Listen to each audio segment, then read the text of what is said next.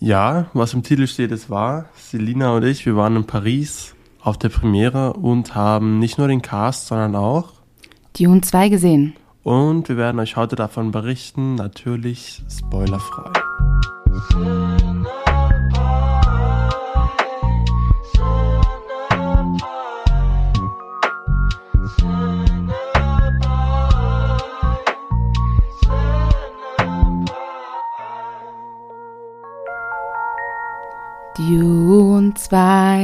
2. Dune 2.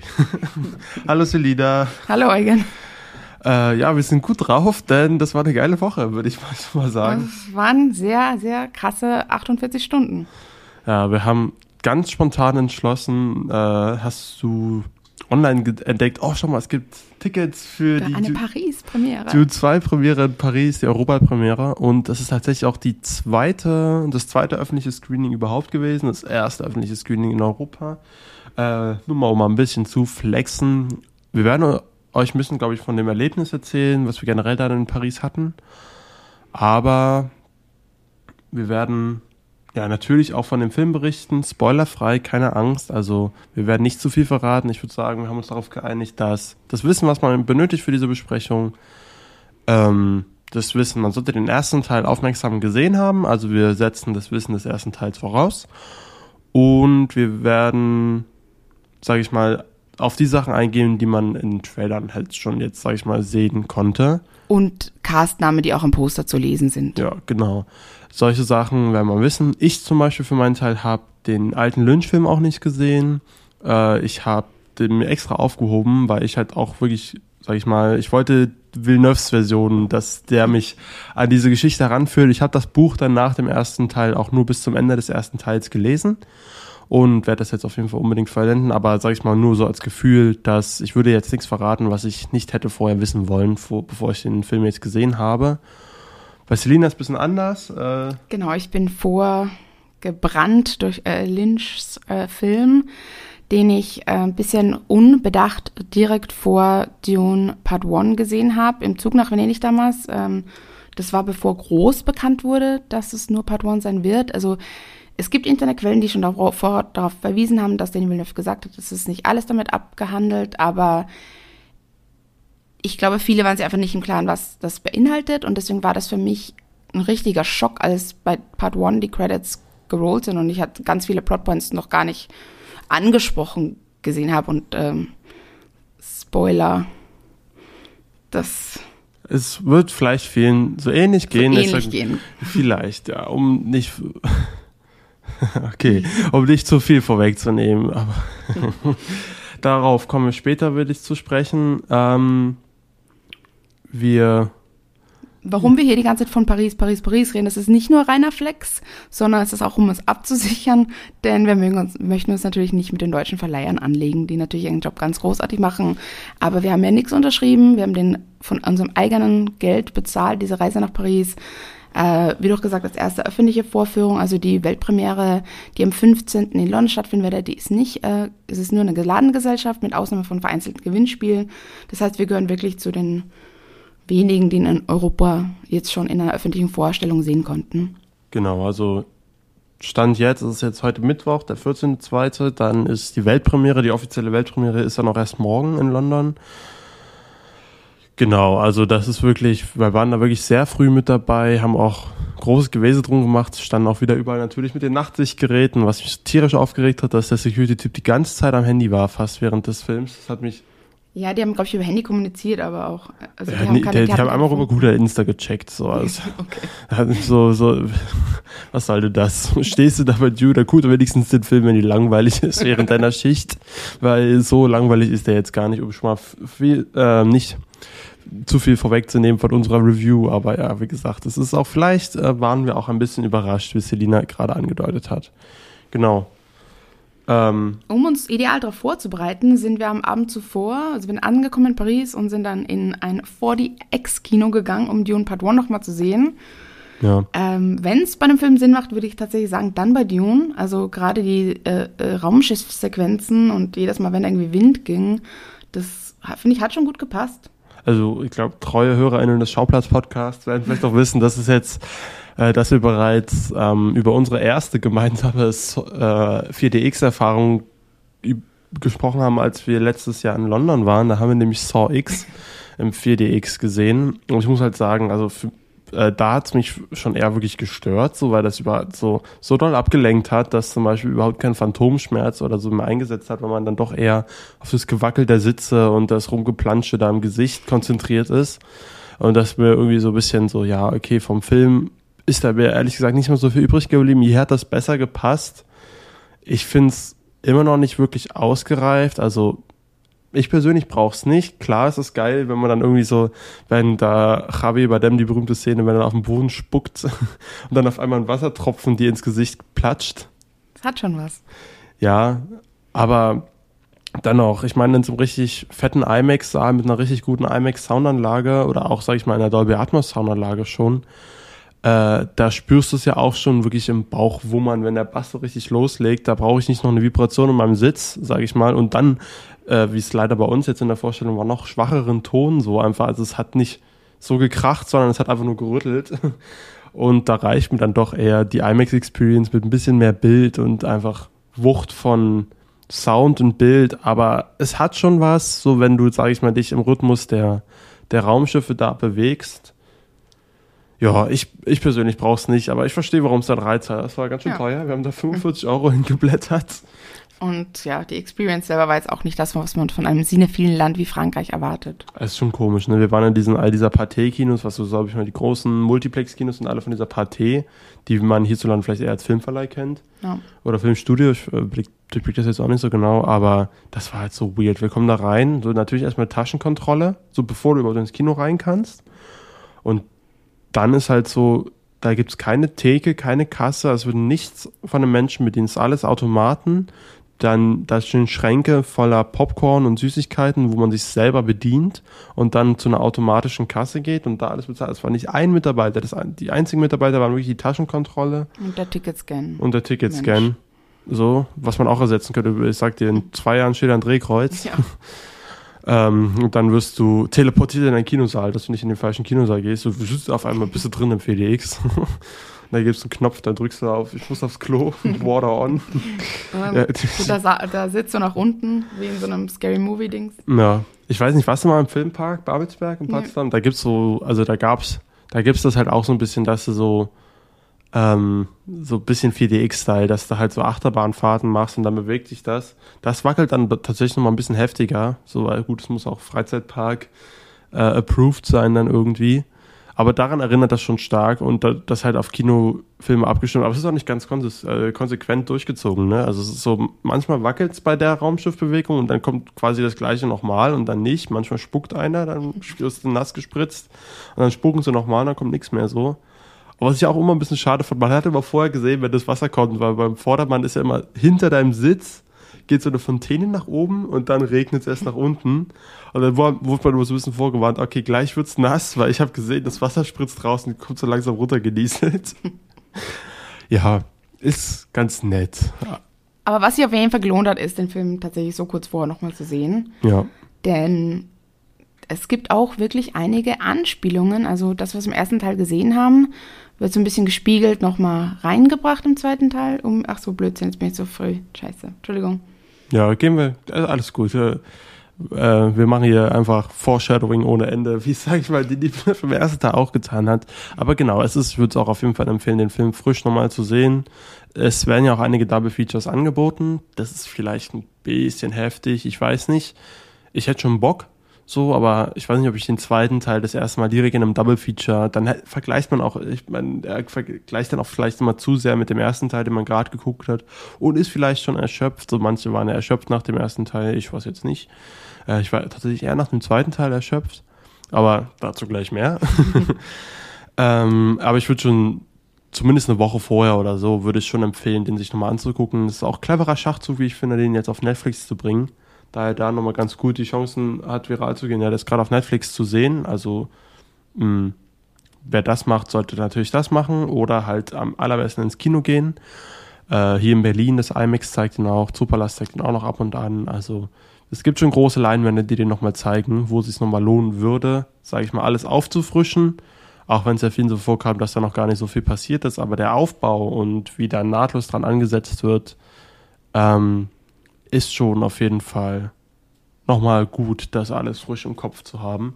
Weil es so ich, ist jetzt, Denis Villeneuve ist jetzt auch kein Christopher Nolan, der jetzt ewig Zeit darauf verschwendet, hier uns mit Exposition Dumping zu füttern. Da lässt er eher die Bildsprache für sich sprechen und gerade wenn er halt die Bildsprache aus dem ersten Teil ähm, ja, zitiert, mhm. ist es schon ganz geil, da Bescheid zu wissen. Aber dann natürlich, nachdem wir im 4DX ausgeschlafen waren, war dann eine große Aufregung. Große, äh, große Aufregung. Also ich konnte wirklich davor nichts essen, war ganz hibbelig, habe Eugen richtig genervt mit meiner Nervosität. Ja, Mensch, aber es waren ja auch wirklich alle da. Also wir wussten ja, Rebecca Ferguson, äh, Lea Seydoux und natürlich Austin Butler, Zendaya, Timothy Chalamet, Josh Brolin, das Geburtstagskind und Denis Villeneuve waren alle in Paris vor Ort. Ähm, ja, und dann war das halt irgendwie so komisch aufgebaut, die Premiere, ne? Also wie kam da an? Ich hatte extra noch mal eine E-Mail gefragt, ob man, ob das eh zwei verschiedene Schlangen sind, die Leute, die für die Fanzone, also sich für den Red Carpet anstellen und die Leute, die danach in den Kinosaal wollen, wurde mir zugesichert, ja, das kann zu keiner Verwechslungsgefahr führen. Dem war nicht so, das war so eine enge Seitenstraße, wo, die, wo wir nacheinander abgefertigt wurden. Ja. Also erstmal alles vollgestopft mit schreienden Teenagern. Man muss ja vielleicht sagen, wir standen halt wirklich so seit so also wir sind 16 Uhr los, waren 16.30 Uhr da und um 20 Uhr ging der Film los. Also eigentlich erst 21 Uhr, aber 20 Uhr sollte es ursprünglich geplant losgehen. Und bevor sich da überhaupt irgendwas in die Bewegung gesetzt hat bei uns in der Schlange, war es schon nach 18 Uhr und wir standen da fast schon zwei Stunden. Ja. Also es war schon krass, wie lange man da, da doch warten musste. Dann hat es auch geregnet und so und wir haben uns schick gemacht und standen dann da und waren dann wirklich dementsprechend aufgeregt. Aber ja, dann ging es los. Ähm, die Fans wurden ordentlich hochgehypt und was ein bisschen blöd gelaufen ist für uns, also so einerseits ist es so, die Queue, die Queue stand halt wirklich direkt neben dem, neben der Ankunft der SchauspielerInnen, also der Talents. Und gerade als wir drin waren, kamen die an. Das war halt wirklich so, also gerade als unsere Tickets gestempelt wurden und wir dann drin im Saal gesehen haben, äh, auf dem Bildschirm die Live-Übertragung vom roten Teppich, die kam, kam halt Stellan Skarsgård ein. Das waren da wirklich so drei Minuten, nachdem, nachdem wir runter waren von der Queue oder beziehungsweise vom roten Teppich. Aber die haben dann auch schnell durchge, durchgewunken. Ja, das ist nämlich auch ganz kompliziert abgesperrt. Also da, wo wir reingegangen sind, auf der linken Seite, da kommst du nur hoch, ganz hoch, wie eben auf die billigen gekauften Plätze. Ähm, und auch wenn du auf der rechten Seite reingehst, also über den Teppich, dann kommst du unten ins Orchester, beziehungsweise auf die Halbetage, wo natürlich dann die Stars auch gechillt haben. Da ja. gibt so Videos, wo die hinten im Orchester abhängen, sind ja und Timothy. Ja, ja. Also ich fand auch ähm, bisschen krass, wie der Aufbau war jetzt gar nicht so spektakulär. Also, also ich meine, da haben wir im Zoopalast schon deutlich äh, aufwendigere und ja doch wirklich spektakulärere Aufbaus, Aufbauten gesehen. Also ich sag mal, ich erinnere mich an die Dungeons and Dragons Premiere mhm. oder die Avatar Premiere oder so. Das war schon alles mal eine Stufe krasser. Selbst die Greyman und so war ja deutlich fetter. Das war jetzt halt so ein nicht allzu großer roter Teppich äh, und eine Fotowand. That's it. Und das halt alles in der Seitenstraße, also nicht mal da direkt vom großen Kino. Der Saal ist wirklich sehr, sehr groß im Le Grand Rex. Also es dürfte, glaube ich, der größte Europas sein. Ja. Genau, es passen fast 3000 Leute rein. Also ja, ist auf jeden Fall ordentlich. Das ist der größte Europas, das wundert mich irgendwie so wieder. So, so groß kam man mir dann doch auch wieder nicht vor, aber ich glaube, das liegt doch daran, dass wir diesen einen mittleren Balkon gar nicht wirklich sehen konnten von mhm. unserer Perspektive. Es sind ja dann doch drei Stocke, Stockwerke, auf die man da guckt. Beim Berlinale Palast hast du ein bisschen mehr. Aber halt, sag ich mal, unser Balkon, der ist halt wirklich enorm groß. So, das ist halt, der war deutlich größer als Berlinale Palast. Also ich würde mal sagen, der war locker so groß wie der ganze Sitzraum von der 1. Mhm. Saal 1 ja, im Superpalast als genau. Vergleich. Ähm, wenn nicht sogar mehr. Wahrscheinlich sogar waren. Es waren wahrscheinlich sogar die 1000 Sitze, die da in diesem Balkon waren. Das war schon auf jeden Fall mächt, ziemlich mächtig. Ähm, ja, schöner Sternhimmel. Die Leinwand war leider ein bisschen weit unten und jetzt auch nicht so. Aber wir hatten doch noch, also es ist schon traurig, dass wir den Cast bei der An dass wir die Ankunft des Cast verpasst haben. Aber ich glaube, wenn wir recht viel später reingegangen wären, dann hätten wir wirklich über der Leinwand gesessen. Also so krass drüber. Ja, Und es wäre dann auch nicht so eine schöne Experience gewesen. Also es ist schon ein schöner Kinosaal, so ich sag mal so jetzt so mh, mm, mein technisches Ich ist jetzt noch nicht so ganz happy mit der Experience, da, da freue ich mich dann doch mehr, den irgendwie so mit geileren Sitzen mal im IMAX-Set sehen zu können noch und so. Ähm, weil jetzt so von oben die Sicht und so, und ja, ich weiß auch nicht. Also die Leinwand war jetzt auch nicht so groß. Me Ähm, meckern auf höchstem Niveau hier. ja, es meckert auf höchstem Niveau. Was, was, was soll ich sagen? So, es, ist, es ist fucking Dune 2. äh, da, da, da, da darf man doch mal Ansprüche haben. Weil Villeneuve hat sie ja selber auch. So, so sehr wie er jetzt hier IMAX hochhypt zusammen mit Nolan. Aber ihr habt ja alle unser Meme gesehen, den Film muss man eh mindestens fünfmal sehen. Ja, eben. Also auch in jeder Technik so. Da würde ich sogar noch mal ins 4DX gehen. So. da würde ich mich erbarmen. Nein, Spaß. Nein, Quatsch. Aber ich, den, da habe ich schon Bock, den eigentlich in jeder Ausführung irgendwie nochmal ähm, genießen zu können. Ja, dann haben wir da drin recht lang gewartet und äh, aber die Leute, die hatten echt richtig Bock auf den Film. Also das hat man richtig gemerkt. Dann kam da so ein Moderator. Genau, der war so geschult, dass wie beim Fußballstadion so, wenn wir, wenn ich jetzt sage Timothée, dann sagt ihr Chalamet, Chalamet. Und dann hat irgend so eine, also ich meine das so verstanden zu haben, dass die gesagt hat, hey, hey, wir schreien schon, wenn das Team kommt, geh mal weg. Ja, Also weil er auch wirklich jeden dann also machen wollte. Erstmal so Josh, Brolin, Josh. Brolin. Und wen hat er noch? Lea. Bis in der ging's ja nicht. Also Zen, der ja. Das hat er nicht gemacht. Aber genau. ja, also das war ein bisschen fehl, fehlgeleitet, glaube ich, dieser, also es waren einfach, wir saßen halt alle schon Animator. so ein, ein bis zwei Stunden, die meisten. Ähm, und waren halt richtig heiß jetzt. So, und jetzt so, ja komm, wir wissen, dass die jetzt schon seit fu- 15 Minuten nicht mehr auf dem Red Carpet sind. Ich weiß nicht, wann die die Interviews gemacht haben. Ich weiß nicht, ob du das gesehen hast. Es- Die haben ja im dann... Saal drin, ja.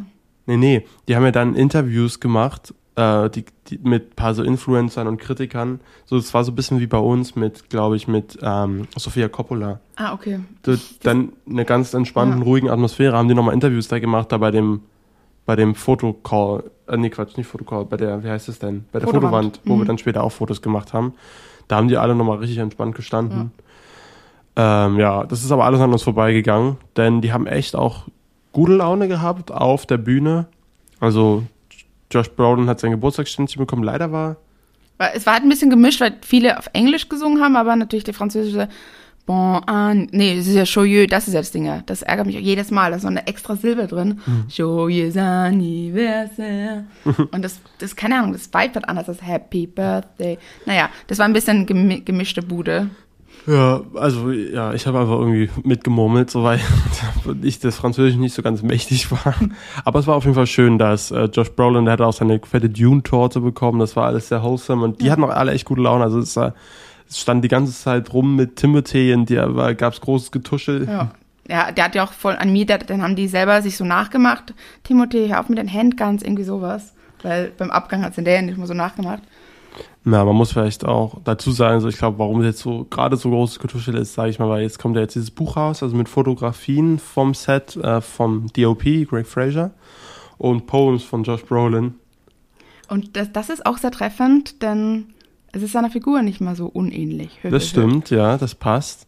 Aber auch, sag mal, naja, bitte nicht sagen, welches, Po- dass da ein Poem besonders herausgestochen hat, Na, was gerade viral das geht. Erotic ähm, Poem an Timothée natürlich. Ist es erotic? Ja, es ist, Es hat eine, doch, es hat einen Es ist homoerotischen, auf jeden Fall es Mhm. hat einen homoerotischen Subtext, wie ich zu sagen pflege.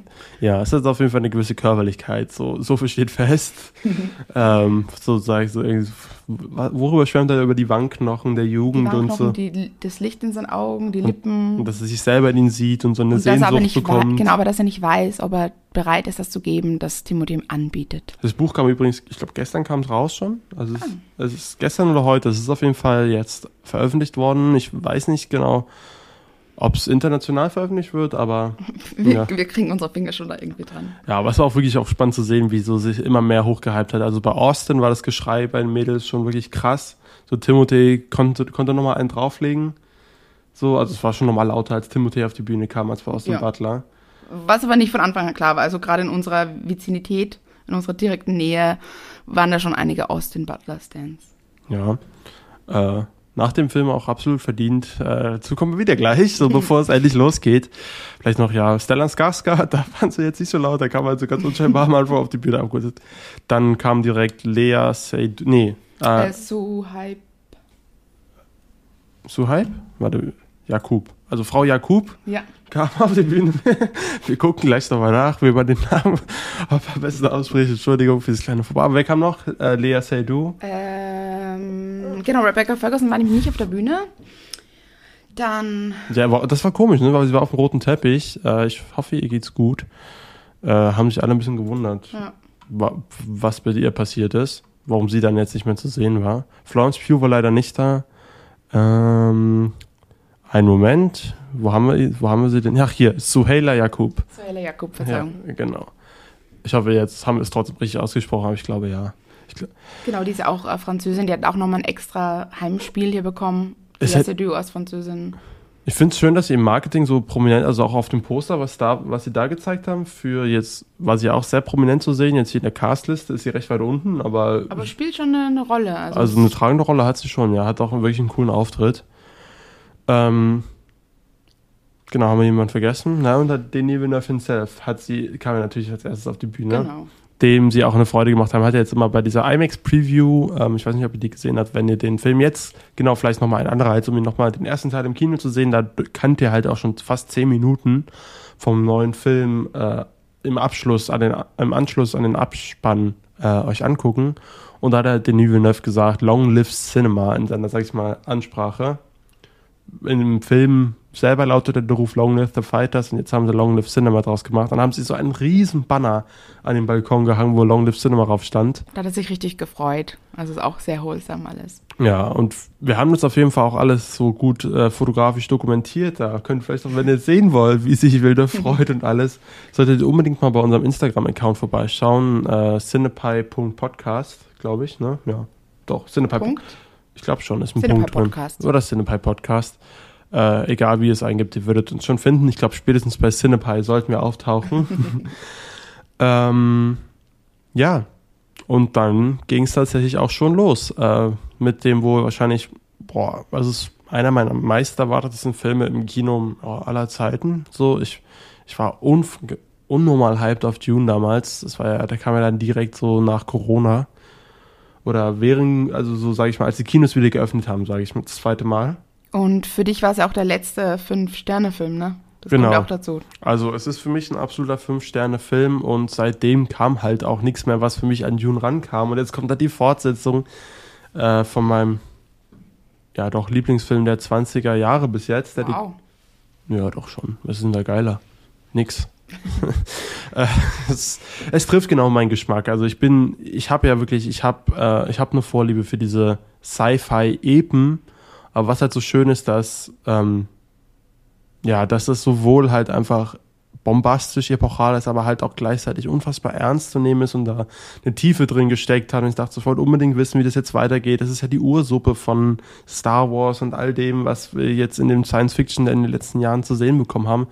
Da wurden sich, sage ich mal, locker die Hälfte hat irgendwo Inspiration auch von Dune, also von Mhm. Frank Herberts äh, Jahrhundertroman, muss man schon sagen in dem Fall, ähm, sich hergeholt. Und jetzt halt, jetzt kommt mir im ersten Teil kam es fantastisch daher, aber es ist halt für viele natürlich auch erst nur der Anfang gewesen. Also der Aufbau haben sie vielleicht doch viele eher, sag ich mal, ein bisschen Probleme vielleicht auch mit dem Film gehabt, dass es halt Weltenbildung ist, also Worldbuilding heißt ja. Worldbuilding vom Allerfeinsten, genau. Ähm, es ist, die Handlung wurde in Gang gesetzt, aber noch nicht richtig auf uns losgelassen, sage ich mal. Die wurden noch im Zaum gehalten. Das war erstmal wirklich die Welt verstehen und eingeführt werden in die Konflikte.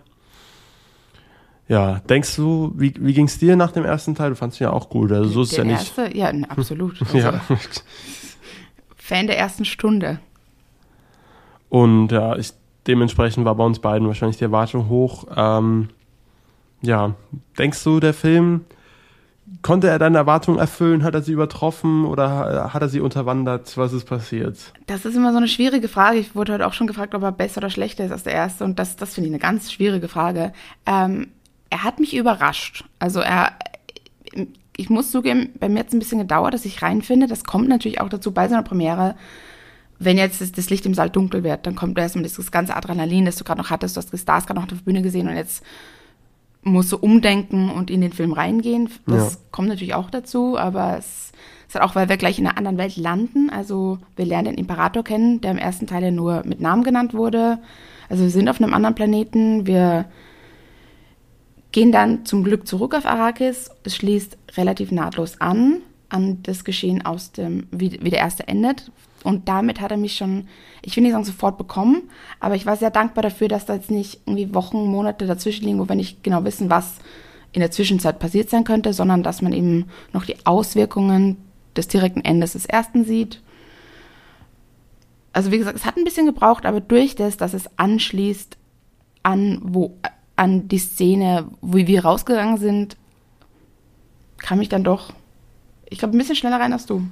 Ja, ähm, also ich, bei mir ist es halt immer, es ist eigentlich, es ist immer so ein typisches Ding, wenn ich mich so, wenn man sich so unendlich hypt und die Erwartungshaltung so unfassbar äh, ins Unendliche geschraubt wird, ist es natürlich erstmal, dass man so denkt, oh Gott, äh, also ich brauche erstmal wirklich, um mich in so einen Film dann wieder reinzufühlen und so, okay, ist es jetzt das, erstmal, bevor ich mich in den Film komplett reinlösen kann, ist es so, okay, ist es da, ich gucke das jetzt gerade, wow, ich gucke gerade Dune 2, so. Es ist bei mir immer, ich kann mich da nicht ganz loslösen, sage ich mal, von diesem Hype und bin dann auch immer dementsprechend immer so ein bisschen dann auch so ein bisschen so, ah, ist es jetzt das, was, ist es so geil, wie ich es mir erhofft habe, ist es schon so nice jetzt, ist es schon so, ah, bin ich schon drin, gefällt es mir schon? Und dann, aber wie gesagt, nach 20, 30 Minuten war das halt völlig dann weg. Es hat aber tatsächlich auch 20, 30 Minuten gebraucht, weil zum Beispiel anders als der erste Teil beginnt dieser hier, sage ich mal, visuell äh, vielleicht ein bisschen einseitiger, weil wir bekommen ja beim ersten Teil am Anfang schon sehr viele Welten zu sehen. Das dauert nicht lang, bis wir einmal Girdis Prime gesehen haben, also den Planeten von den Harkon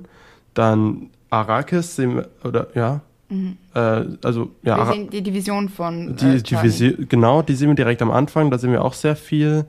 Ähm, und Kaladan sehen wir halt ganz viel. Und also da haben wir so eine gewisse Abwechslung. Hier ist es jetzt so, wir sehen ganz am Anfang vielleicht, äh, sehen wir, wie, wie man im Trailer bereits sieht, werden wir halt eingeführt mit Prinzessin Irulan, also der Tochter des Imperators und den Imperator. Die sehen wir nun endlich, die im ersten Teil nur im Hintergrund anwesend waren, aber noch nicht einmal zu sehen, werden sie direkt eingeführt und fand es auch direkt ziemlich cool, wie ähm, so sage ich mal immer diese Kapiteleinführung vom Buch. Jedes Kapitel wird eingeführt, meistens mit einem Eintrag aus den, also eigentlich immer mit einem Eintrag aus Geschichtsbüchern oder Sachbüchern aus der Welt von Dune. Ähm, und die meisten sind halt geschrieben von Prinzessin Irulan und so ist hier, sage ich mal, der Prolog ist einer mhm. dieser Kapiteleinführung und das fand ich schon wieder so geil, also dass es so nah am Buch war.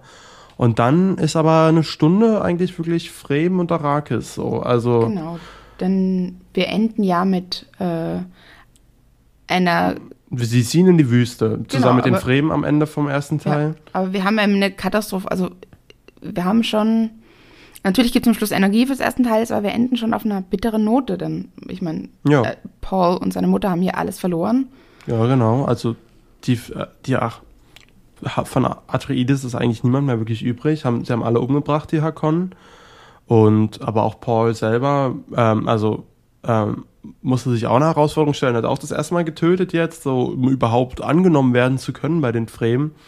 Und ist, sage ich mal, jetzt mit vielen neuen Herausforderungen konfrontiert, aber sieht sich jetzt auch, ey, ich, er will jetzt auch Teil von diesen Fremen sein. Und das ist jetzt halt wirklich vor allem der Anfang des Films, so dass er zu diesen Fremen erst erstmal dazu findet und aber auch gleichzeitig mit seinem Schicksal klarkommen muss, weil die Fremen ihn ja schon in ihm die Hoffnung sehen, sage ich mal, äh, einer gewissen Gottheit, eine, eines Messias. Messias.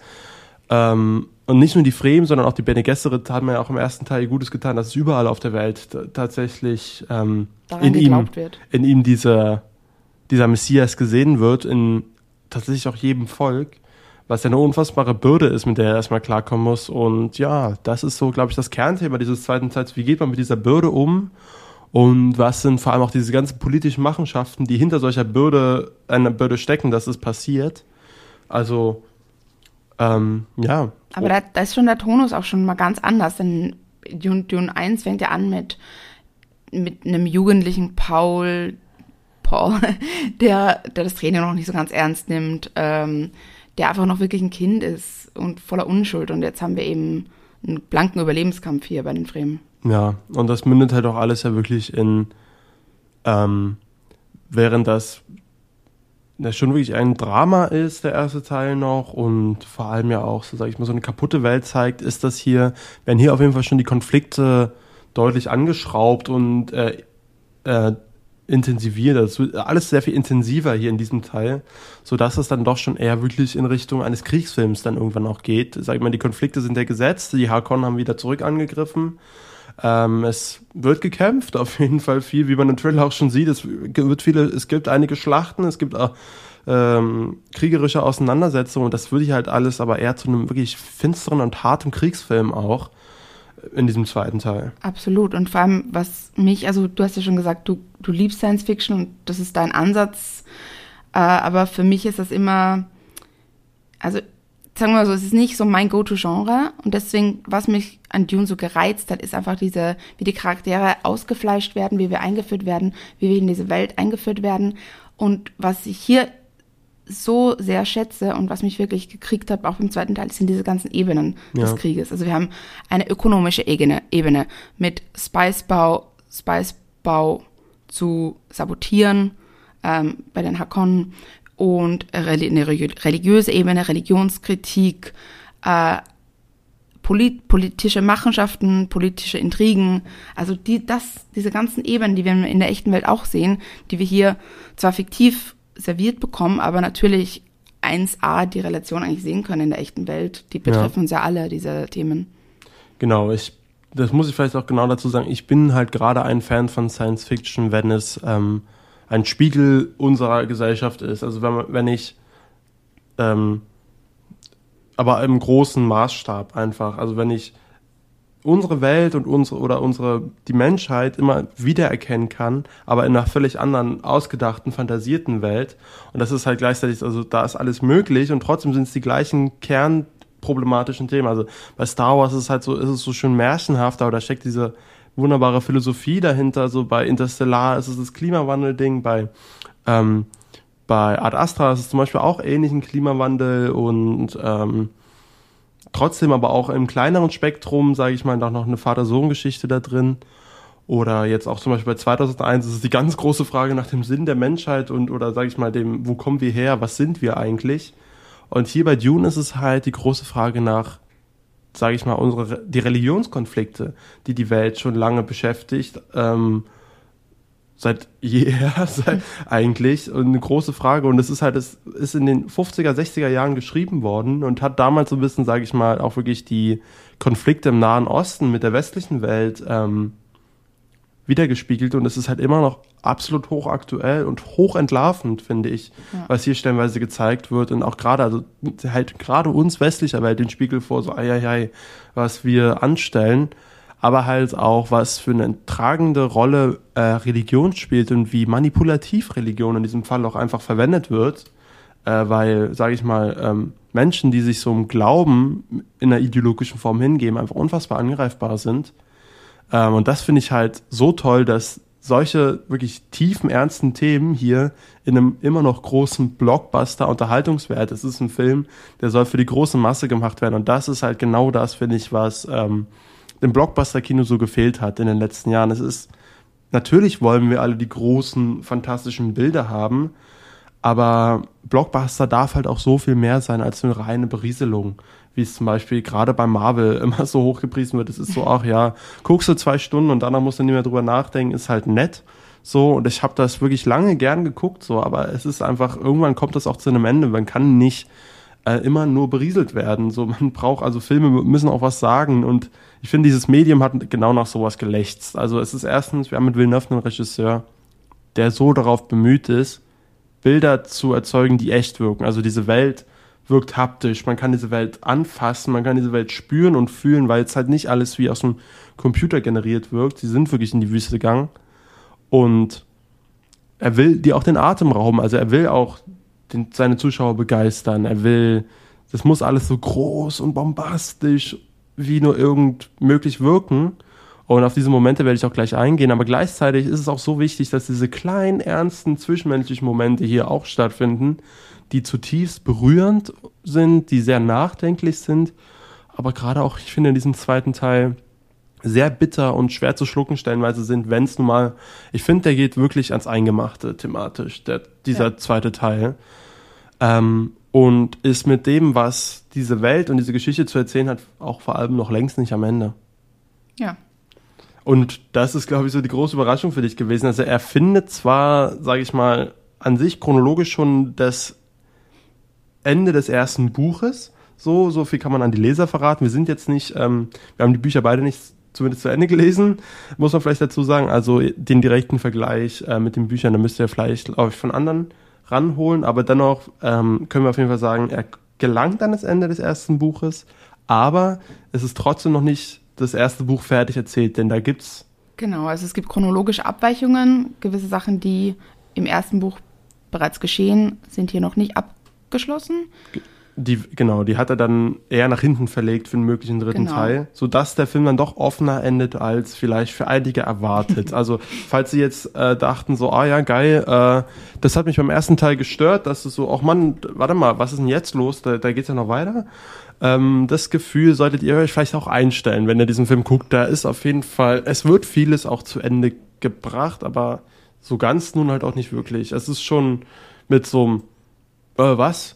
Bitte? Nächster Teil morgen, aber hallo. Ja, also tatsächlich hat er bei mir noch mehr Fragen aufgeworfen, als er eigentlich beantwortet hat, aber es might be a me problem. Nee, aber ich war, ich fühlte mich ein bisschen, ja, also ich bin Danny Villeneuve wirklich zum zweiten Mal auf den Leim gegangen. Ja.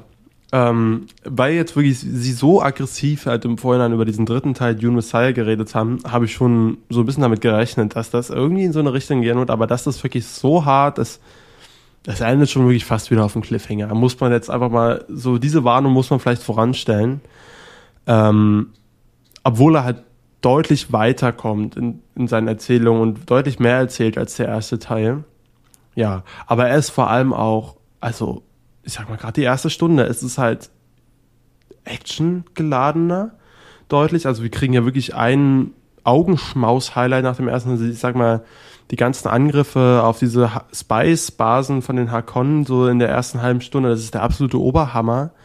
Auch auf Leute, die sich auf mehr Wurm-Action gefreut haben, die können wir auch hier. Und das ist halt wirklich, das wirkt so geil im Kino. Also das ist so, wenn hier CGI ist, dann ist das zu 99,9% des Films flawless. Es gab einen Shot, der war, glaube ich, Full CG.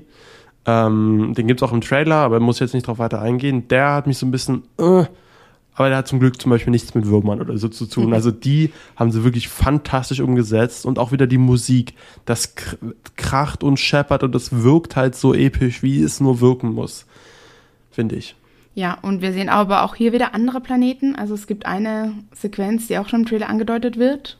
Die ist in Schwarz-Weiß gehalten. Genau, das ist ja der Planet, den wir schon zu sehen bekommen haben, Aber- kurz im ersten Teil. Da waren wir aber halt im einem, ja, in der Basis von Baron Hakon drin, Wladimir Hakon. Und nun sehen wir halt so eine Gladiatorenarena und sehen halt auch von außen ist diese Welt halt komplett schwarz-weiß. Es gibt kein farbliches Licht. Aber innen, in Innenräumen haben sie halt Lampen, wie wir auch, die farbliches Licht, also die die Farbe reinbringen. Und wie sie das gemacht haben, also diese Vermischung von Schwarz-Weiß zu Farbe, also von nicht vorhandenem Licht zu farbig, es ist unfassbar. Und es gibt aber auch diesen Figuren so eine, Por nicht Porzellan, so eine Mar Marble? Äh, Marmor. Marmor-Ähnlichkeit. Also wirklich Gänsehaut, weil das alles so kalt wirkt, aber, aber trotzdem, Ja, es ist, also wie man visuell hier, sag ich mal, Bösewichte einführt, das ist schon echt epischer nicht zu bieten. Und es ist halt so schön, wie viel Zeit er sich dafür nimmt. Also so Fade Rauter, den wir im ersten Teil noch gar nicht gesehen haben, der große Gegenspieler jetzt hier, äh, verkörpert von Austin Butler, der kriegt halt locker mal 20 Minuten, ähm, bevor es mal losgeht. Also es ja, damit der Zuschauer mit der Figur auch was anfangen Also ich, äh, oder nicht 20 Minuten, bevor es mal losgeht. Ich meine, 20 Minuten, bevor alles andere weitergeht, äh, kriegen, werden, kriegen wir eine intensive Einführung.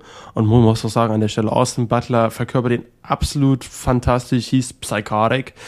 Jetzt schon äh, Meme, Quote. Ja.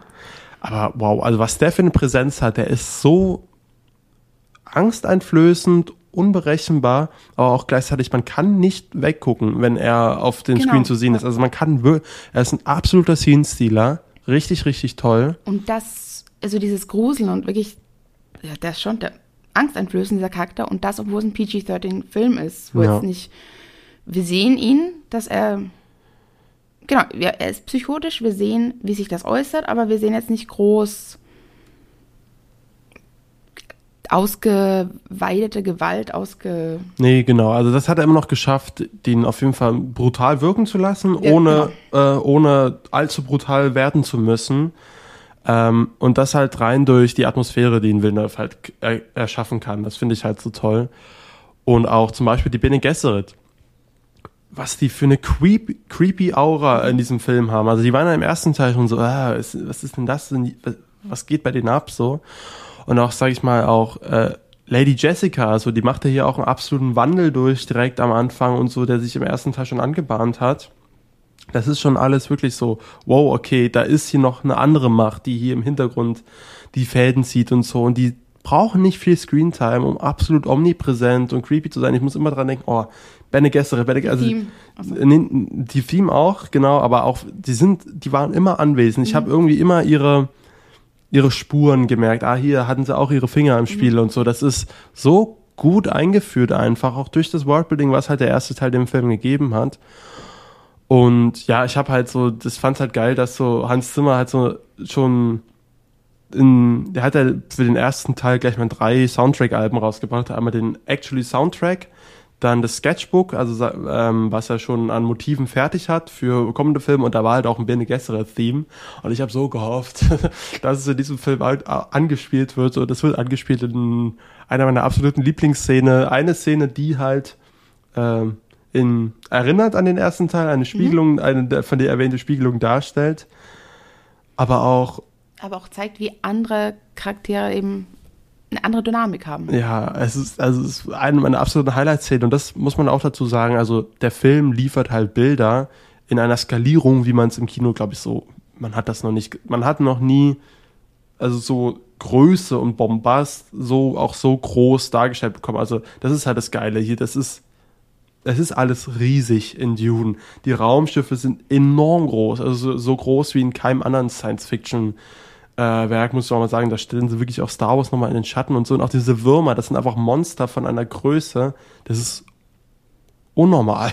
Es ist wirklich riesig. Und diese Größe schafft Denis Villeneuve wieder so unfassbar atemberaubend einzufangen. Aber ich finde es halt so spannend, dass dieser ganze Bombast stattfindet und das ist wirklich, also Gänsehautmoment, jagt sie nach Gänsehautmoment.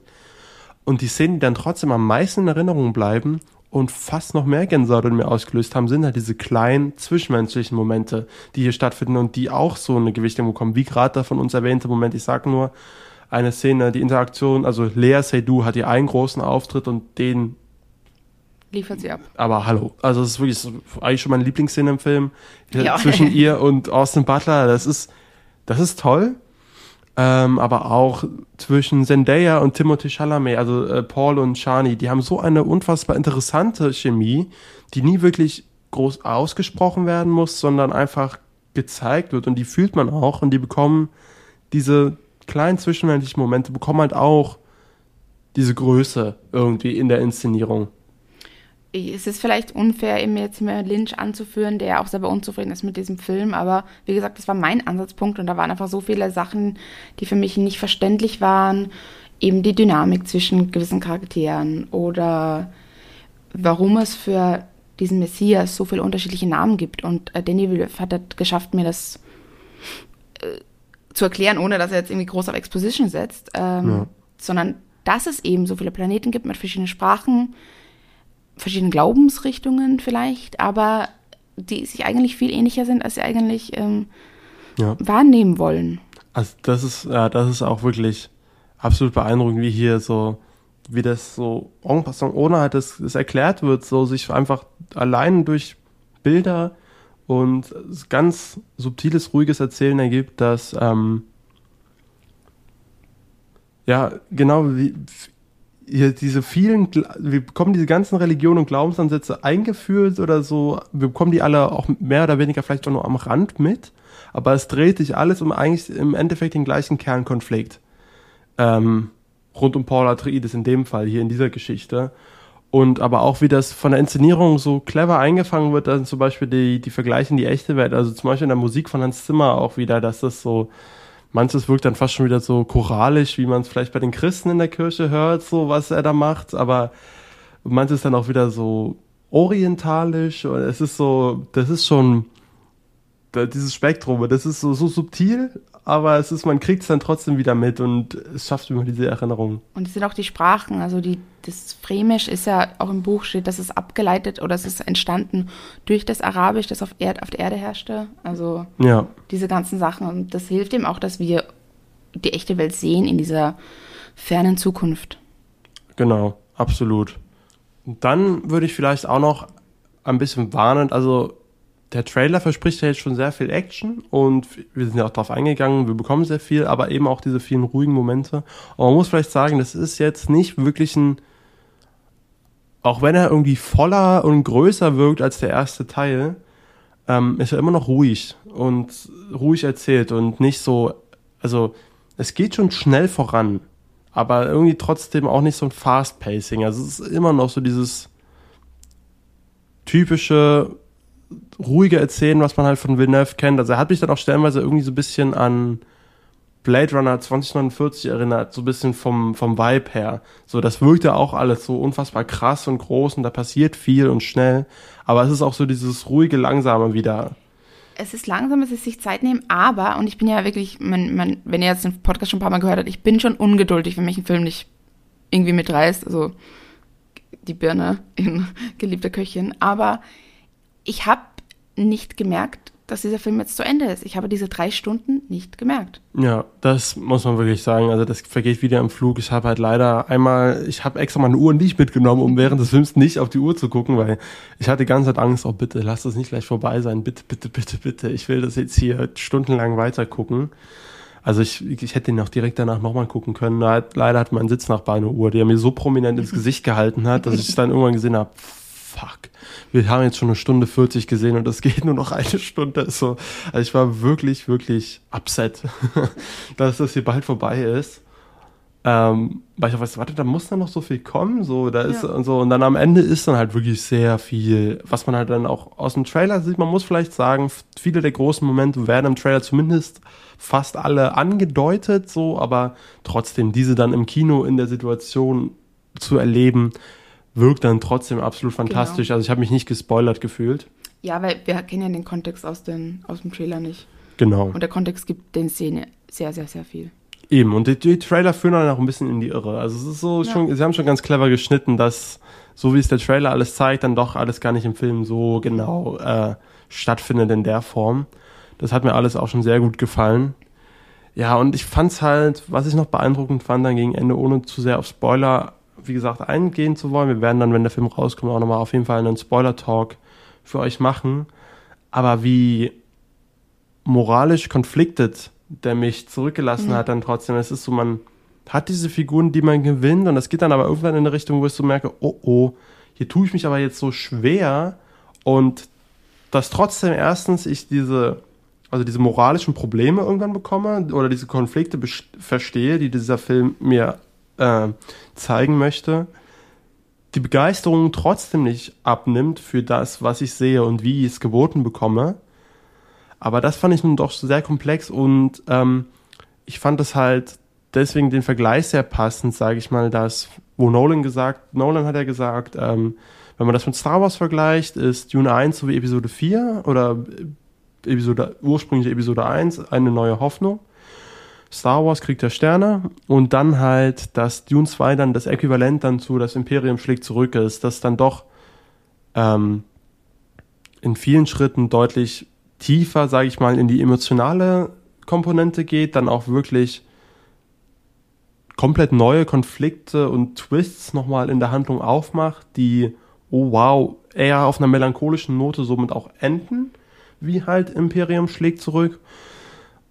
Ähm, und trotzdem aber auch das Setting erweitern. Also zum Beispiel, ich meine, man kann das schon so vergleichen, der, der hat diese ruhigen Momente mit Yoda auf Dagobah, aber trotzdem auch gleichzeitig dieses Battle of Hoth, also dieses, was so viel größer nochmal wirkt als alles, was wir vorher in Episode 4 äh, gesehen haben.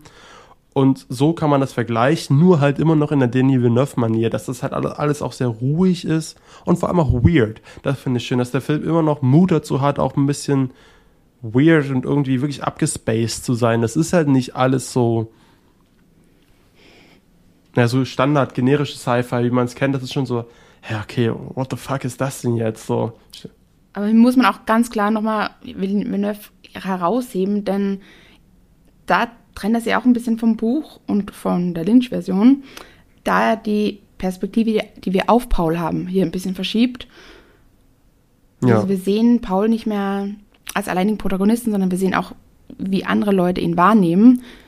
Ist auch kein Spoiler zu sagen, Chani.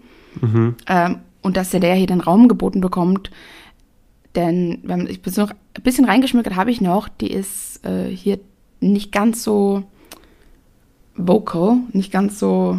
Also Zendaya bekommt ja auch schon mal aktive Widerstandskraft geboten und da Ja. kann sie auch äh, Schaus ihre schauspielerischen Leistungen noch mal demonstrieren. Also die ist schon für mich auch ein Highlight, muss ich sagen. Aus dem Butler war die Überraschung für mich, aber Zendaya, muss Ja. ich sagen, die zieht hier echt den ganzen Karren. Also wo mich, sage ich mal, im ersten Teil ähm, Rebecca Ferguson überrascht hat von ihrer, wow, okay, die kann ja richtig gut spielen. So, ich habe die immer gern gesehen, aber ich fand sie da halt wirklich herausstechend gut. Äh, gerät sie ja hier so ein bisschen in den Hintergrund, äh, so, äh, sag ich mal, in ihrer Bene Gesserit-Funktion und dann dafür hat für mich diesmal diesen Platz Zendaya eingenommen, wo ich wieder so, okay, die ist schon wirklich auch eine absolute Top-Darstellerin, die Dame. Ähm, ja, und halt der Ansatz, man kann wieder sagen, es ist so ein bisschen, mh, es ist so dieses rebellische und feministische irgendwie so ein bisschen, so ein bisschen vereint. Also es ist so, sie bekommt schon ein kleines Empowerment, Ja, diese genau. Figur, aber ohne, das wirkt halt einfach viel logischer im Sinne der Handlung und viel moderner. Und ich sage auch vielleicht zum Beispiel an die Buchleser da draußen, äh, eine Figur, auf die ihr euch vielleicht jetzt freut, die im Buch dann noch eine größere Rolle spielt oder an die Lynch-Fans, die jetzt nicht so aktiv beworben wird, dann solltet ihr vielleicht, sag ich mal, eure Erwartungen ein bisschen zügeln, weil das ist schon, das wird hier noch, ja, es wird thematisiert, aber ich, es ist, gehört eher zu den Sachen, ich glaube, wo man sagen kann, da kommt dann noch mehr in Zukunft. Genau. An der Stelle vielleicht als kleine Entwarnung, bevor man da enttäuscht wird. Ja. So, aber ich glaube, ansonsten kann ich mir halt nicht vorstellen. Also Fans, die den ersten Teil mochten, werden diesen Teil lieben. Ähm, wenn er euch viel zu langsam war, sollte euch das eine Warnung sein. Aber dennoch, wenn ihr trotzdem Bombast sehen wollt, müsst ihr hier rein, weil das ist nun mal die spektakulärsten Bilder des Jahres sind das nun mal Ja. dann halt einfach doch. Äh, da kann eigentlich nichts mehr rankommen und es sind auch spektakulärere Bilder als im ersten Teil, muss man vielleicht auch dazu sagen. Da ist, hier geht mehr Spektakel ab, auf jeden Fall. Ähm, ob er nun besser ist, weiß ich jetzt auch noch nicht. So, da muss ich auch dazu sagen, den ersten habe ich jetzt fünf, sechs Mal gesehen oder so. Also, ähm, und den jetzt einmal ganz frisch mit ganz vielen Eindrücken, den muss ich dann auch doch noch erstmal sacken lassen. Aber die, die Erwartung wurde nicht enttäuscht und das muss man auch erstmal schaffen. Ich kann es Genau, so hype wie wir waren. so, so halb wie wir waren und so, wir sind wirklich glücklich rausgegangen. Manchmal ist es ja auch so, dass man dann erstmal so, äh, okay, ähm, und dann wird er doch wieder geiler und dann wird der Hype dann wieder quasi, quasi wieder gerechtfertigt im Nachhinein. Äh, hier ist es aber wirklich so, also wir sind da hyped reingegangen, wir sind da auch hyped wieder rausgegangen. Ähm, Dune Part 3 beziehungsweise Dune Messiah muss kommen, muss. Also guck den ganz oft im Kino. Ich weiß nicht, willst du noch, ha- hast du noch was zu sagen jetzt oder? also oder wollen wir uns den Rest für den Spoiler Talk wir auf, uns auf. für den Spoiler Talk, ja. Genau, vielleicht noch wirklich Stellan Skarsgård. Also die Darsteller aus dem ersten Teil sind wie gewohnt fantastisch. Josh Brolins Rückkehr auch absolut. Also die Szene ist absoluter Oberhammer, sag ich mal, mit einem tollen Ohrwurm-Song. äh, herrlich. Ich freue mich auf die Memes. Ja, das wird wirklich toll. Ich hoffe, dass dieser Film viral geht. Ich hoffe, dass dieser Film wirklich gut besucht wird. Ich hoffe, dass er die Milliarde macht. Wir haben ja eine kleine Wette am Laufen. Ich denke mal, Deadpool 3 wird der erfolgreichste Film des Jahres. Ja, ich setze auf Dune 2, denn ich setze auf die Fans der Romane und auf die ganzen Rewatches. Ja, Denn ich kann, ich kann mir ja vorstellen, dass Deadpool 3 unterhaltsam ist und toll und ich werde auch reingehen, aber ich glaube nicht, dass das ein Film ist, den man mehrfach sehen muss. Und Dune 2 hingegen schon. Äh, stimme ich an sich absolut zu. Ich habe schon sehr Bock auf Deadpool 3, aber ähm, Dune 2 wird für mich, ich denke, das Highlight des Jahres. Ich würde mich freuen, wenn er der erfolgreichste Film des Jahres wird, aber so krass, wie der, Decke, der Trailer gerade durch die Decke geht und von Deadpool 3 so krass, wie der, also auch auf TikTok, also ich bin ja da im Film-Talk oder wie es heißt, wirklich tief drin. Da hat jetzt leider gerade wieder Deadpool die Kontrolle übernommen, was mich echt ein bisschen traurig stimmt. Mann, jetzt lass doch erstmal Dune rauskommen. Ähm, ja, Aber man muss sagen, sie sind ja auch nicht so unähnlich jetzt, ne? Von ja, der Thematik ich, her. Ich sag nur, ja, Marvel Jesus. Villeneuve, ja, Marvel Jesus versus Cinema Jesus Villeneuve. äh, Leute, guckt das an. Das ist das Highlight des Jahres. Äh, wenn ihr noch ein bisschen Skepsis habt, versucht es trotzdem, äh, weil solche Bilder, sowas habt ihr noch nicht gesehen. Vergleicht es vielleicht nicht unbedingt mit euren Lieblingen, jetzt Herr der Ringe oder so. Es ist schon nochmal was Eigenes. Es ist schon mal was anderes. Und auch zum Beispiel, wenn ihr jetzt denkt, so, oh, Schlacht, Schlacht, Schlacht, jetzt geht's aber ab. Ja, wir sehen Schlachtgemälde. aber der Fokus ist hier halt einfach doch nochmal ein anderer, als Peter Jackson ihn gelegt hat bei Herr der Ringe-Film. Deswegen finde ich die Vergleiche immer ein bisschen schwierig. Ich finde, Star Wars ist tatsächlich fast der passendste Vergleich und das ist halt weniger märchenhaft, sondern eher wirklich fies. Das ist wirklich ein harter Krieg der Sterne, den wir hier gesehen bekommen und einer, der leider auch äh, aufgrund der aktuellen politischen Lage unfassbar nochmal an die Nieren geht. Aber der Film ist halt trotzdem jetzt ähm, so bombastisch und spektakulär anzusehen, dass, sage ich mal, man nicht untergeht im, mit Schlägen in die Magengrube, mhm. sondern auch eher dann doch wieder euphorisch aus diesem Teil herausgehen kann und sagt, ja, klar gucke ich den noch viermal im Kino. Uh, because it's the most important fucking thing that ever happened in the history of cinema, wie Matt Damon jetzt zu, zu euch sagen würde. Und der Villeneuve, alias Oppenheimer, stehen im Hintergrund. Und klatscht auf die Schulter. Ja, wir verweisen wir nochmal guckt mal gern bei Instagram vorbei, da haben wir echt ein paar schöne Content-Bits von der Premiere gehabt. Wir haben auch eine Highlight von den Stories, wie wir dann in der Schlange standen. Da könnt ihr euch das alles mal angucken, die Seitengasse. Oder das Geburtstagsständchen, zumindest das Ende, wie ja. Josh Brolin auch partout nicht von der Bühne runtergehen wollte. Ja. Ja, wollte hier bleiben. Ansonsten, wir wollen auch hier bleiben, wir wollen im Kino bleiben, wir wollen Dune sehen. Ich hoffe, wir sehen uns im Kino. Wenn nicht, gibt's von uns persönlich auf den Deckel. genau. Selina, willst du das letzte Wort haben? Das letzte Wort. Wer das Spice kontrolliert, kontrolliert das Universum.